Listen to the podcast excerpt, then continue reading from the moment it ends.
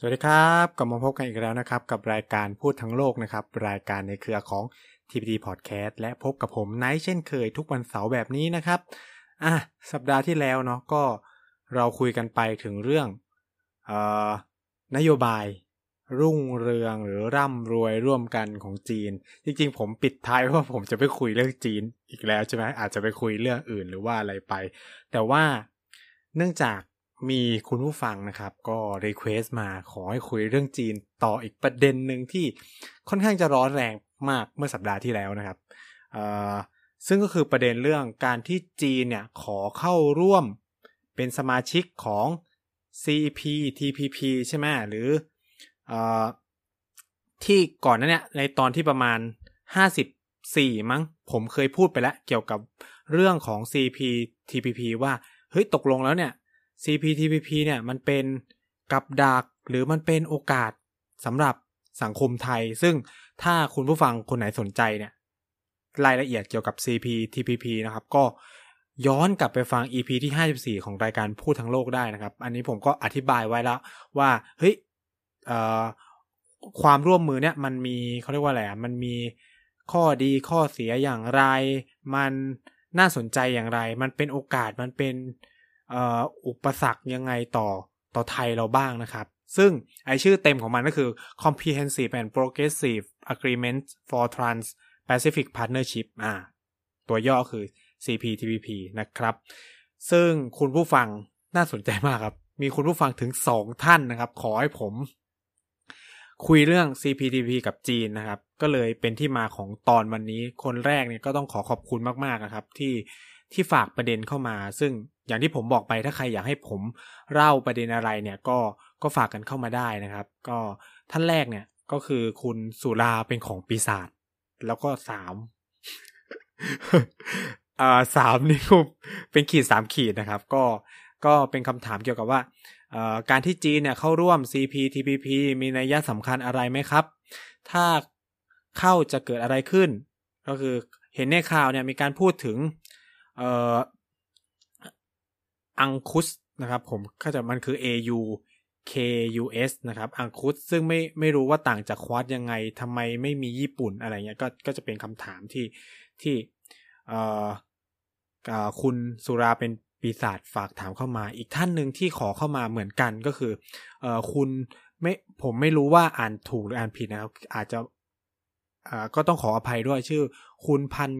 โคสะ พันโคสะสุพงทรนะครับชื่ออก็ถามเข้ามาว่าอยากฟังว่าทำไมจีนถึงสมัครเข้าร่วม CPTPP ด้วยครับ อ่า ก็ ก็เป็นประเด็นที่น่าสนใจจริงๆ เนื่องจากสองท่านเนี้ยขอเข้ามาก่อนใน ใน u t u b e ก็ ก็มีคนขอเข้ามา ซึ่งจะเป็นประเด็นเกี่ยวกับ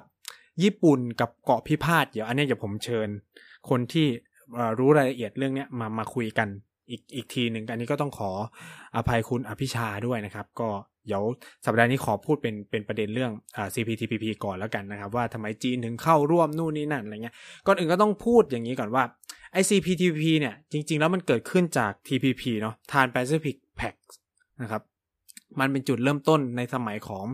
บารักโอบามาที่เป็นประธานาธิบดีของสหรัฐอเมริกาเนี่ยเขาก็ต้องการที่จะสร้างเออ เขาเรียกว่าสร้างมันมันไม่เชิงเป็นแพ็กหรอก มันเป็นแบบ Trans Pacific Partnership คือหุ้นส่วนข้ามแปซิฟิกซึ่งก็เป็นความร่วมมือระหว่างสหรัฐอเมริกากับพันธมิตรของเขาในเชิงเศรษฐกิจ ซึ่งเป้าหมายเลยนะ พูดตรงๆว่าเป้าหมายเริ่มแรกของ TPP เนี่ยคือเพื่อที่จะรักษาสมดุลทางด้านเศรษฐกิจกับจีน คือพูดง่ายๆคือต้องการสร้างบล็อกทางเศรษฐกิจเข้ามากีดเพื่อแบบ แข่งขันกับจีนอะที่แบบขยายอิทธิพลทางด้านเศรษฐกิจไปไกลมากทั่วโลก ซึ่งมีการคุยกันตั้งแต่ยุคสมัยโอบามาแหละแต่ว่า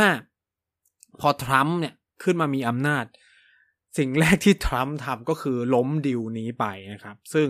ซึ่งตอนนั้นทรัมป์ก็ให้ผลว่าสหรัฐอเมริกาจะเสียเปรียบกับประเทศสมาชิกทั้งหมดที่อยู่ในนั้นก็ทำให้ อีก 11 ประเทศที่เหลือที่เขาคุยกันมานานแล้วอะไรเงี้ยคือคือ CPTPP หรือ TPP เนี่ยคุยกันมานานมากแล้วนะครับ แล้วอยู่ดีสหรัฐที่เป็นตัวตั้งตัวทีก็ไม่เอาซะอย่างนั้นนะครับไอ้สิบเอ็ดประเทศที่เหลือก็ตกลงกันว่า เออ เราจะคุยกันต่อ แล้วก็เลยเกิดกลายเป็น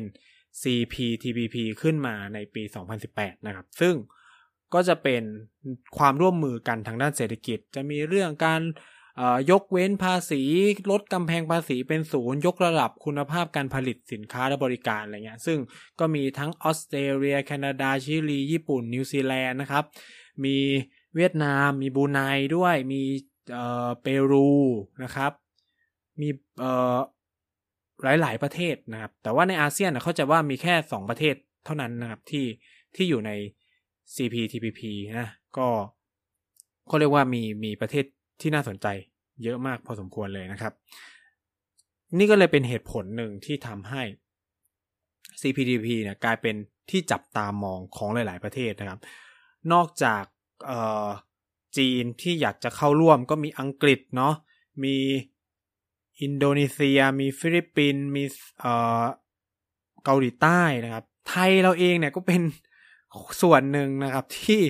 สนใจอยากจะเข้าร่วมนี้ซึ่งซึ่งก็อย่างที่บอกคือมันมีการถกเถียงกันว่า เออแบบมันจะมีปัญหาเรื่องเมล็ดพันธุ์พืชนู่นนี่นั่นบาบาบาว่ากันไปนะครับ แต่ว่าประเด็นที่เราจะมาคุยกันนี้ก็คือว่ามันเกิดอะไรขึ้นนะที่จีนอยู่ดีๆ ก็ลุกขึ้นมา ประกาศว่า เออ ฉันอยากสมัครเข้าร่วมเป็นส่วนหนึ่งของ CPTPP ซึ่งถูกตั้งขึ้นมาเพื่ออะไร เพื่อจะคัดค้านอำนาจทางเศรษฐกิจของจีน แต่วันดีคืนดีมันมันเป็นอะไรที่ เหมือนโลกมันกับกับตลปัดนะครับคุณผู้ฟัง ก็คืออยู่ดีจีนลุกขึ้นมาจะสมัครอีกรอบความร่วมมือที่ต้องการจะคัดค้านอำนาจของตัวเองนะครับ ก็เป็นอะไรที่น่าสนใจ แล้วถ้าจีนเข้าร่วมเนี่ยมันจะกลายเป็นว่า CPTPP ก็จะกลายเป็น กรอบความร่วมมือทางด้านเศรษฐกิจที่ใหญ่ที่สุดแห่งหนึ่งของโลกเลยนะปัจจุบันก็ใหญ่มากครับ กินสัดส่วน GDP ของโลกประมาณ 13.5%ถือว่าใหญ่มาก แต่ตอนนี้ใหญ่ที่สุดเข้าใจว่าจะเป็นอาเซบนะครับอาเซบที่มีอาเซียนมีจีนมีหลาย ๆประเทศเลยนะครับเอ่อต้องพูดอย่างนี้เท้าคำความไปก่อนว่ามันมันเกิดขึ้นเมื่อวันพฤหัสที่ผ่านมาก็คือวันที่ 16 กันยายนเนี่ยก็คือ รัฐมนตรีว่าการกระทรวงพาณิชย์ เอ่อเสร็จคือรัฐมนตรีพาณิชย์นะครับเป็น commerce minister นะครับหวังเหวินเทา หวังหวังเหวินเทาหวังเหวินเทานะหวังเหวินเทาคือ คือภาษาอังกฤษมันไม่ใส่พินอิน ผมก็เลยไม่รู้จะใส่วรรณยุกต์ไหนนะ ก็อ่านว่าหวังเวิ้นเต่าแล้วกัน หวังเวิ้นเต่าเนี่ยก็มีการคุยกันกับรัฐมนตรีพาณิชย์ของนิวซีแลนด์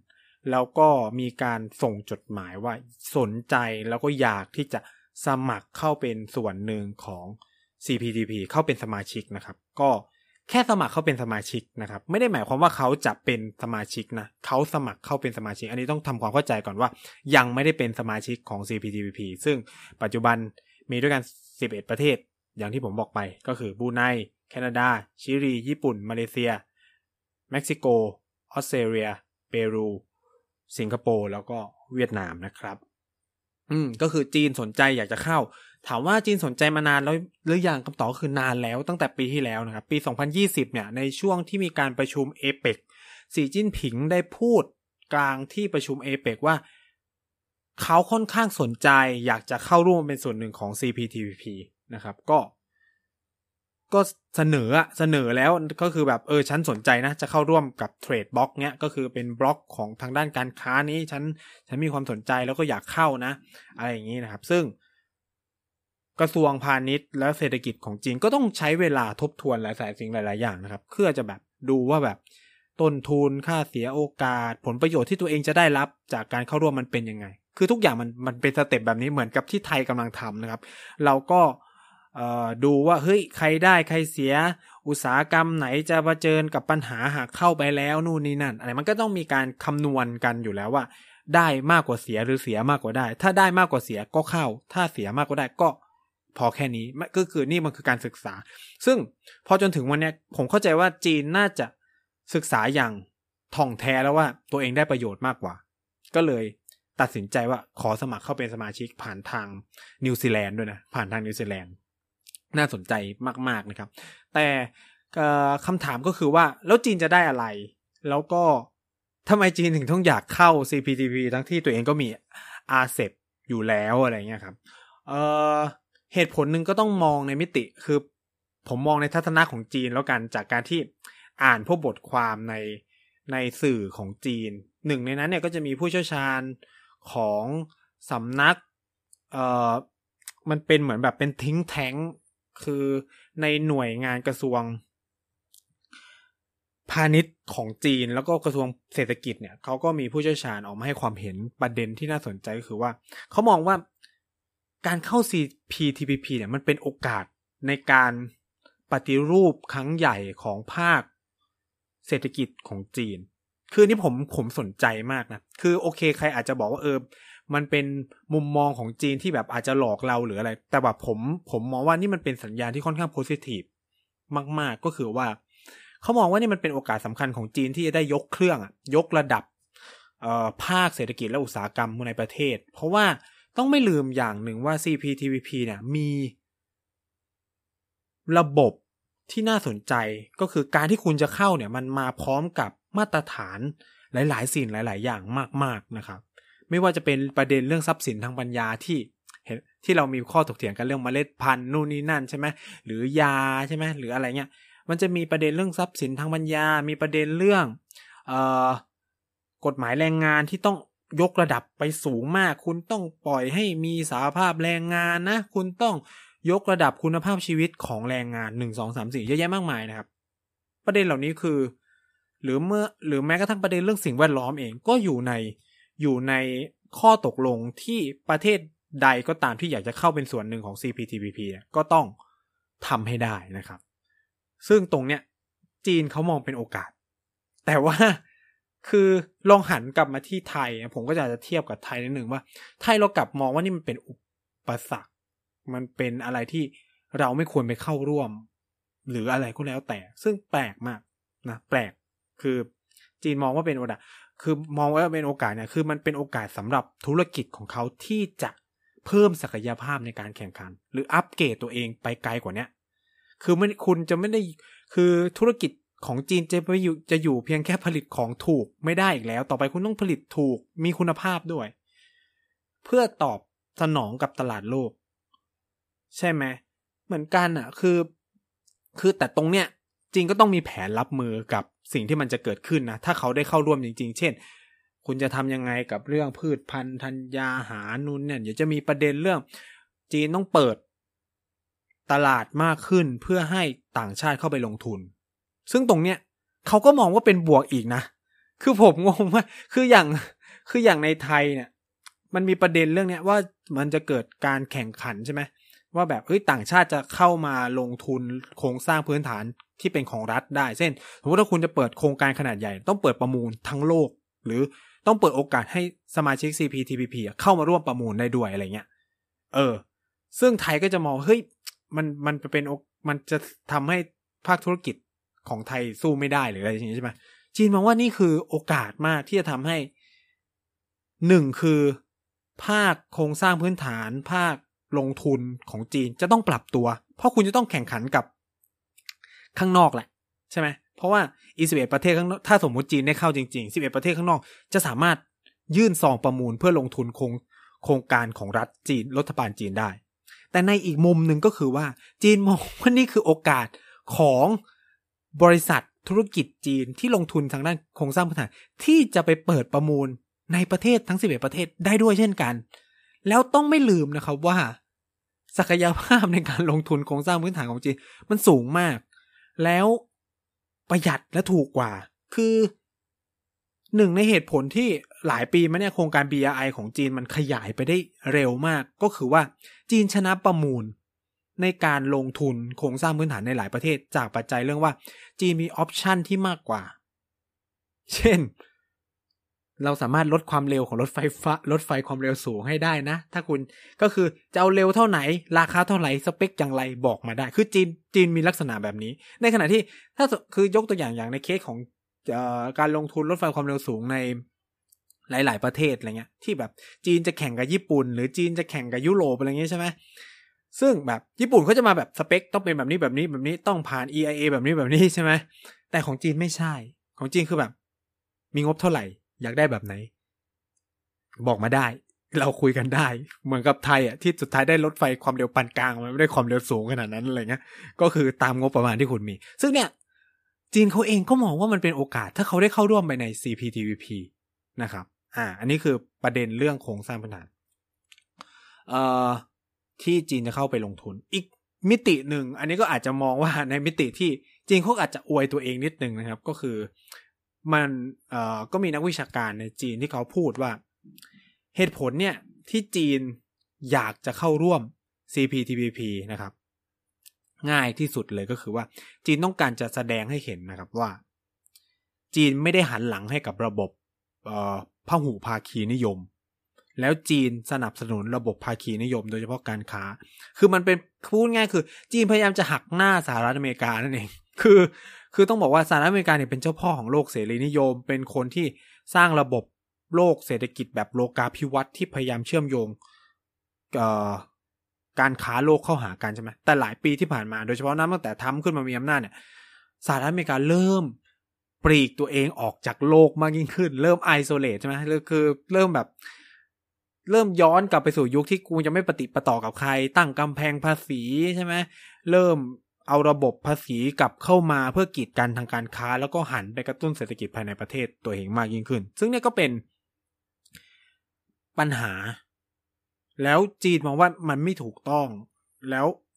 หลาย ๆ ประเทศก็มองว่านี่สิ่งที่สหรัฐมาทำมันกำลังจะแบบนำไปสู่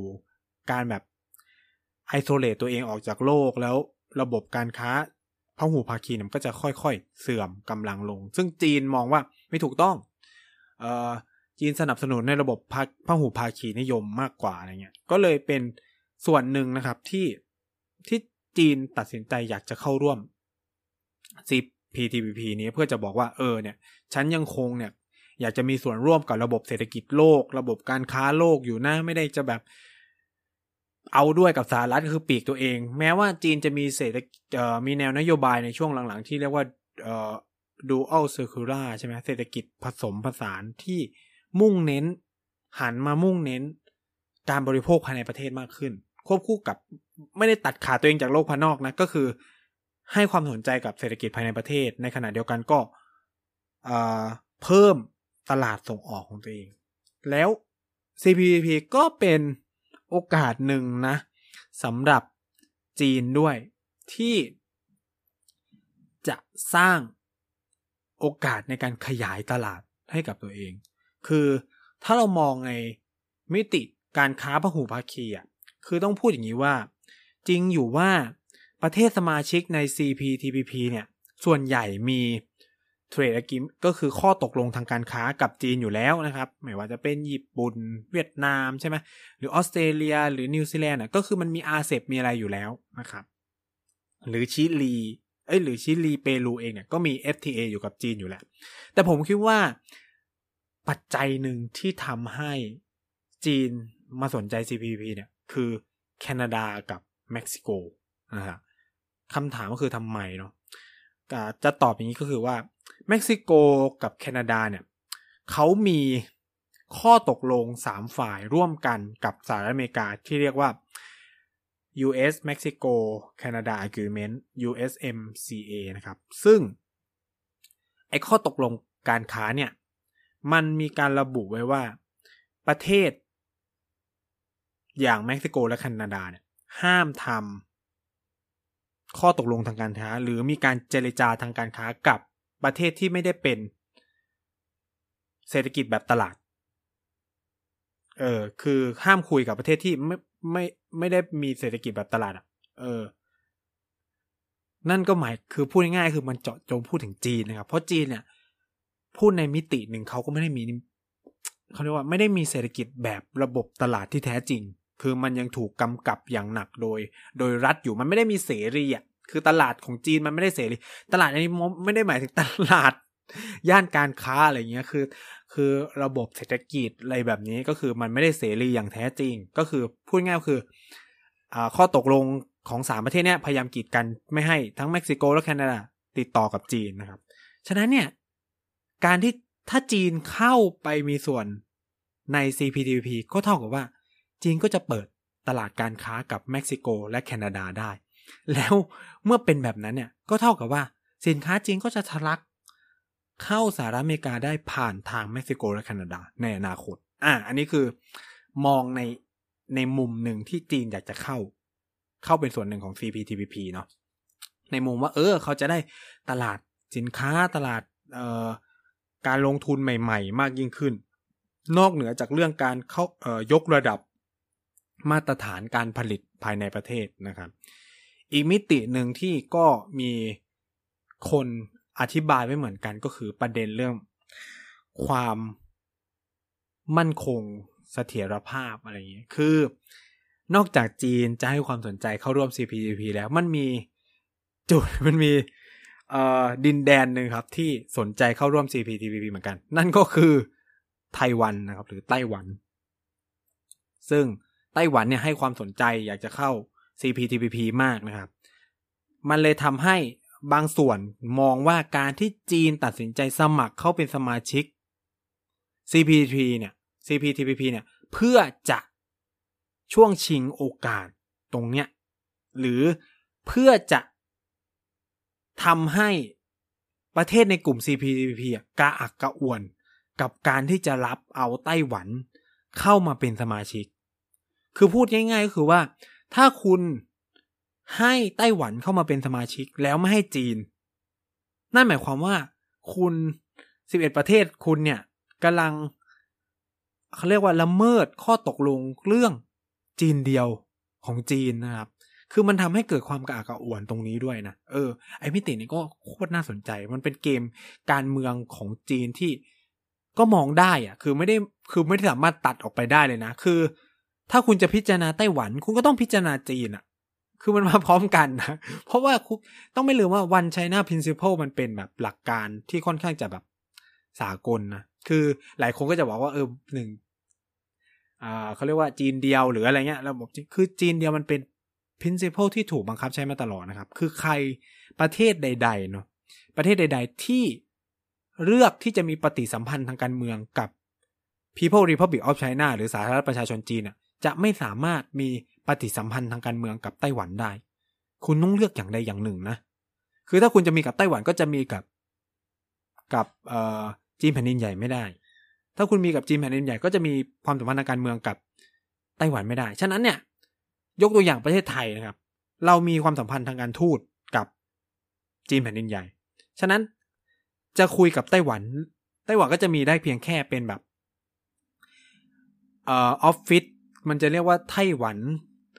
Economic and Culture Representative Office ก็คือแบบเป็น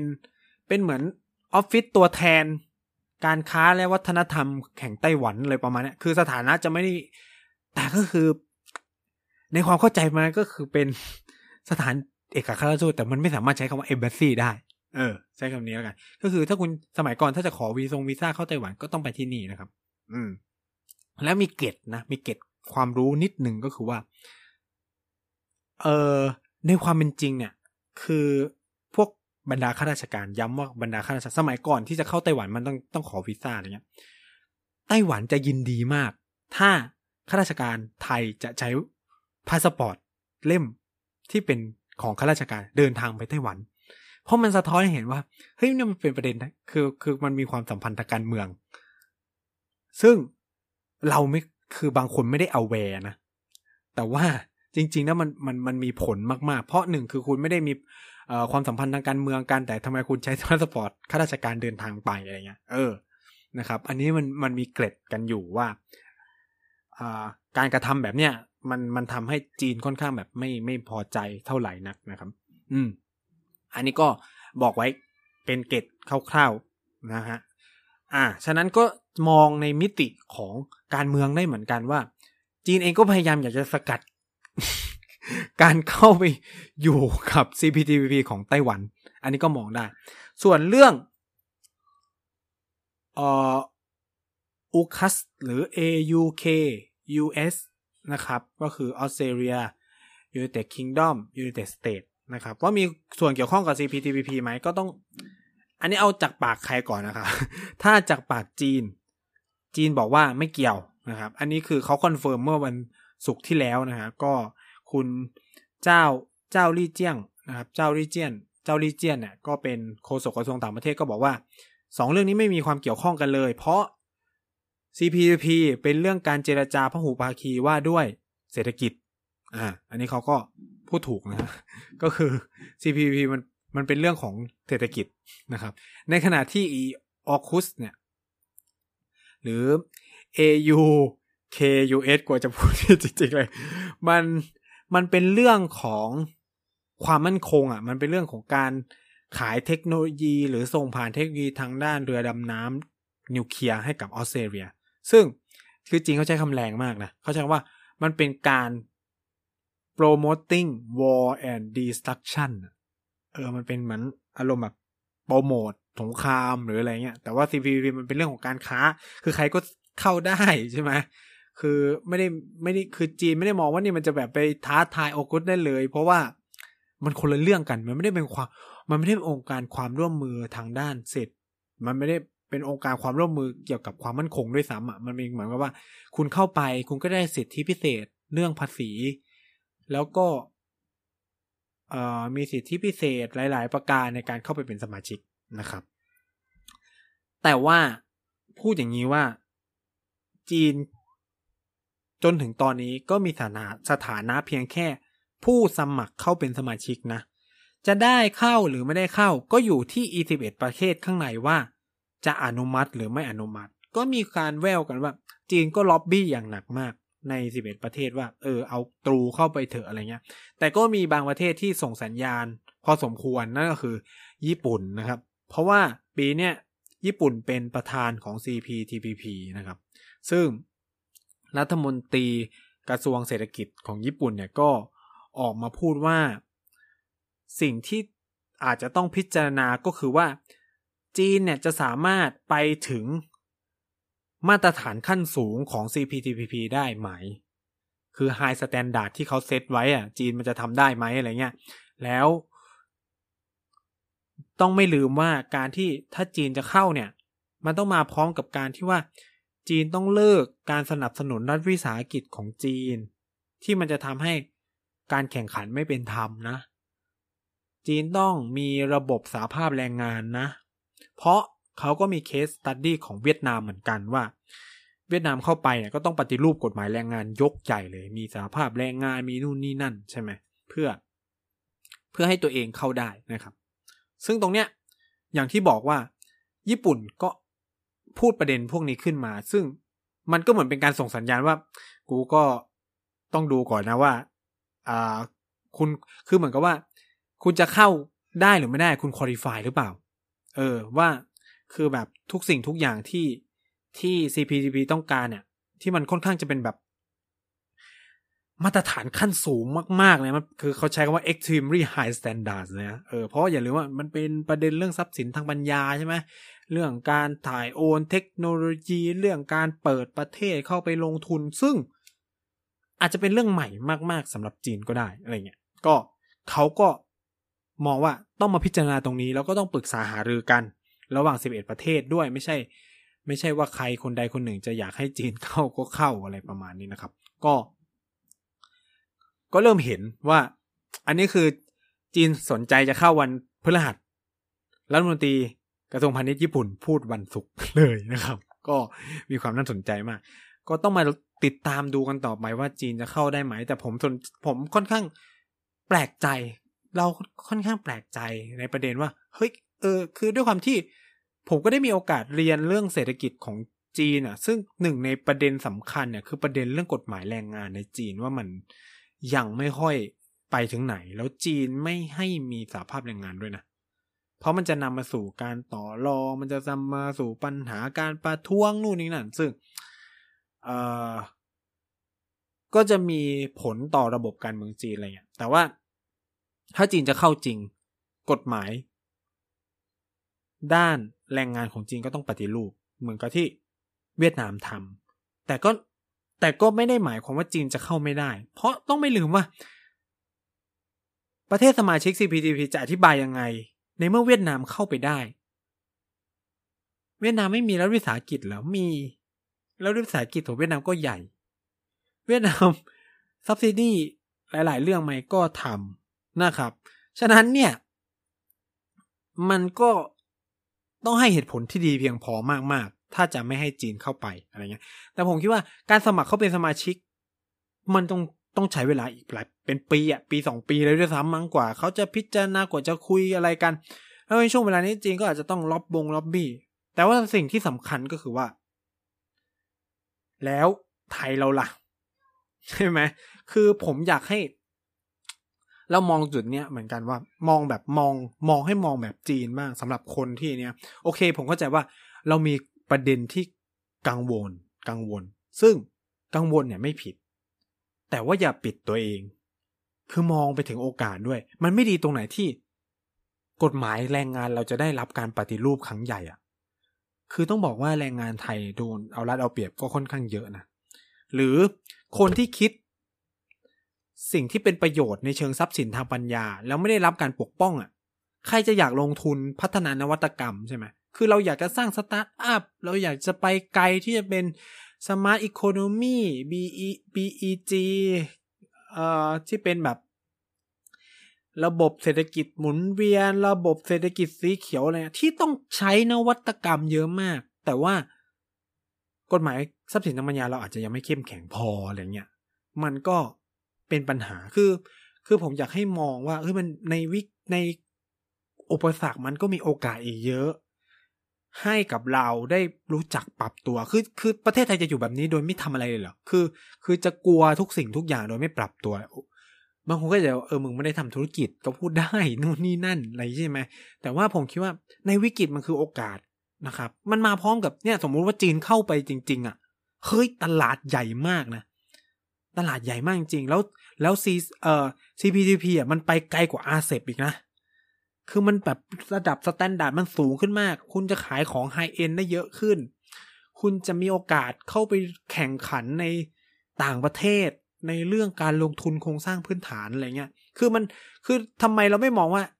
จะส่งเสริมให้ธุรกิจไทยมันเป็นแบบ multinationalism ล่ะ คือจะให้บรรดาเจ้าสัวอู้อี้อยู่แต่ในประเทศไทยหรือจะไม่เปิดโอกาสให้เราไปไกลกว่านั้น เลยเหรออะไรเงี้ย เช่นไปลงทุนสร้างอีคอมเมิร์ซนู่นนี่นั่นว่ากันไปทำไมแฟดจะแบบ เฮ้ย กระจายไปที่เวียดนาม กระจายไปเชื่อมโยงภูมิภาคไม่ได้ ซึ่ง CPT มันก็เป็นโอกาสที่สำคัญนะในมิติเนี่ย แล้วถ้าจีนเข้าไปนี่คือแบบ โอ้โห ตลาดมหาศาลอะคือคือผมก็ยังแอบแปลกใจกับคนที่ ออกมาประท้วงเรื่องประเด็นเรื่องเมล็ดพันธุ์เรื่องนู่นนี่นั่นคำถามว่าจีนไม่มีปัญหาเรื่องเมล็ดพันธุ์หรอเวียดนามเนี่ย เกษตรยังคงเป็นเศรษฐกิจหลักอยู่นะ เขาก็ยังเข้า เขาไม่เห็นมีประเด็นปัญหาเรื่อง เม็ดพันธุ์พืชพื้นเมืองดั้งเดิมอะไรนะครับ คือมันเหมือนกับว่า มันคุยกันคนละภาษามากเกินไป คือมันควรจะมานั่งคุยกัน โอเค ตรงนี้คุณคอนเซิร์นตรงนี้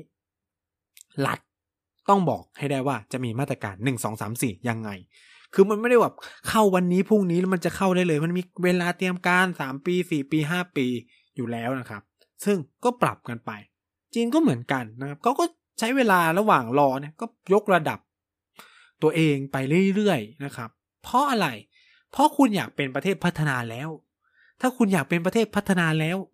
สิ่งสำคัญคืออะไรมาตรฐานไง ใช่ไหมอย่างเชื่องเรื่องแบบประมง EUU อะไรเงี้ย คือบางคนก็แบบโอ้สงสารชอบประมงพื้นบ้านนู่นนี่นั่นอะไรอย่างเงี้ยใช่ไหมครับ ประมงนี่ลำบากเลยอันนี้เข้าใจนะ แต่ก็ต้องไม่ลืมว่าไอ้มาตรฐาน EU ที่มาบังคับใช้ มันก็คือสิ่งที่ดี แต่แค่ว่า รัฐบาลไทยอะ มันไม่มีการเตรียมการที่ดีเฉยๆเข้าใจไหมคือมาตรฐานอะ โดยตัวมันดีอยู่แล้ว คือคือคือมาตรฐานมันมันก็คือสิ่งที่ดีอยู่แล้วอะเช่น คุณต้องไม่ออกหาปลาในช่วงวางไข่ หรือต้องใช้อวนขนาด ใหญ่เท่าไหร่เพื่อจะไม่ได้ไปติดลูกปลาอะไรประมาณเนี้ยซึ่งมันถูกอยู่แล้วไง คือถ้าคุณจับอีลุยฉุยแฉกปลามันก็ไม่มีเกิดถูกไหมมันก็ส่งผลต่อต่อระบบนิเวศอะไรอย่างเงี้ยใช่ไหมคือส่วนใหญ่มันก็พยายามเข้ามากำกับดูแลพวกทุนนั่นแหละ แต่แค่ว่า ชาวประมงย่อยๆ ได้รับผลกระทบ ซึ่งคุณก็มีกฎหมายแยกสำหรับคนประมงย่อยอยู่สิเพราะอะไรเพราะชาวประมงย่อยพวกนี้เขาไม่ได้ส่งออกไปยุโรปอยู่แล้ว คือผมคิดว่ามันเป็นปัญหาของผู้ออกกฎหมาย ผู้กำหนดนโยบายมากกว่า คือมาตรฐานของคนของคนอื่นในการ เอามาใช้ในการส่งออกสินค้ามันดีอยู่แล้ว ในหลายมิติเนาะโอเคมันอาจจะมองว่าเป็นการกีดกันนู่นนะแต่ก็คือหลายๆยะมิติมันก็คือสิ่งที่ดีอย่างประเด็นเรื่อง การคำนวณเรื่องคาร์บอนในผลิตภัณฑ์ เพื่อเอาไปใช้เป็นเรื่องภาษีผมเป็นคนหนึ่งที่สนับสนุน เพราะว่าหนึ่งคือ ผมศึกษาเศรษฐศาสตร์สิ่งแวดล้อม แล้วก็ดูพวกเศรษฐศาสตร์พลังงาน ดูพวกนโยบายสิ่งแวดล้อมเงี้ยคือสิ่งเหล่านี้มันไม่เคยถูกคำนวณไงคุณเป็น free rider พวกอุตสาหกรรมที่ปล่อยมลพิษเป็น free riderคือเราไม่เคยลองเอางบประมาณมารวมกันดิงบประมาณในการแก้ไขปัญหาฝุ่นละอองงบประมาณในการแก้ไขปัญหาวิกฤตสิ่งแวดล้อมต่าง ๆ เยอะมหาศาลนะครับ แล้วเอาเงินมาจากไหนอะ ในเมื่อคุณไม่เก็บภาษีสิ่งแวดล้อมใช่ไหมเนี่ยคือก็เลยไม่แปลกที่ แล้วพอคุณผลิตด้วยการเป็น free rider ในการปล่อยมลพิษ คุณก็ผลิตสินค้าได้ในราคาถูก ก็แข่งขันได้ มันก็เลยไม่แปลกที่หลายประเทศจะตั้งกำแพงภาษีจากเรื่องสิ่งแวดล้อม เพราะว่าในประเทศเขาเขาคิดคำนวณภาษีสิ่งแวดล้อม แล้วมันก็มาพร้อมกับการพัฒนานวัตกรรมสีเขียว ซึ่งแน่นอนนวัตกรรมใหม่ มาพร้อมกับ ผลิตสินค้าที่ราคาสูงขึ้น ก็เลยทำให้ผลิตภัณฑ์พวกนี้แข่งขันกับพวกที่เป็นสินค้ามลพิษไม่ได้ ฉะนั้นกูก็เลยต้อง implement นโยบายภาษีด้านสิ่งแวดล้อมเข้ามา ซึ่งมันจะเป็นทิศทางในอนาคตมาก แล้วตอนนี้จีนเขาเริ่มแล้ว เขาเริ่มปฏิรูป อุตสาหกรรมให้เป็นสีเขียวมากยิ่งขึ้น ลดหลายๆ สิ่งหลาย ๆ อย่างแหละ ถามตัวเองว่าตอนนี้ประเทศไทยเริ่มหรือยัง แต่ประเด็นนี้อย่าคุยกันอีกแล้วกันคือ มีมิติคุยเยอะจริง ๆ ผมเคยไปพูดในรายการFocus China นะครับในประเด็นเรื่องแบบนโยบายพลังงานสะอาดของจีน แล้วก็ผลสิ่งที่ไทยต้องมองจากจากจีนเลยก็ไปติดตามรับฟังได้ในใน u t u b e มีอยู่นะครับ ก็คือ Focus China นะครับ ประเด็นเรื่องพลังจีนมุ่งสู่การเป็นประเทศปลอดคาร์บอนมั้งชื่อประมาณเนี้ย ไปลอง search ดูนะครับ อะ วันนี้ก็ พอหอมปากหอมคอ แล้วก็คิดว่าน่าจะตอบคำถามของคุณผู้ฟังทั้งสองท่านนะครับ ที่ที่อยากให้พูดประเด็นนี้เข้ามาว่า เออทำไมจีนถึงอยากจะเข้า CPTPP แล้วก็อ่ามันมีมันมีเรื่องประเด็นเกี่ยวกับคอร์สหรืออัลคุสอะไรอย่างนี้ไหมอะไรเงี้ยก็คือ พูดอย่างนี้ว่า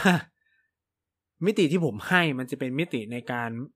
อธิบายในแบบของจีนซะเยอะ คือ เพราะว่ายังไม่ได้เห็นบทวิเคราะห์จากข้างนอกมากเท่าไหร่นะครับ ถ้าจะแบบวิเคราะห์จากข้างนอกก็จะเป็นประเด็นเรื่องอะไต้หวัน ประเด็นเรื่องอ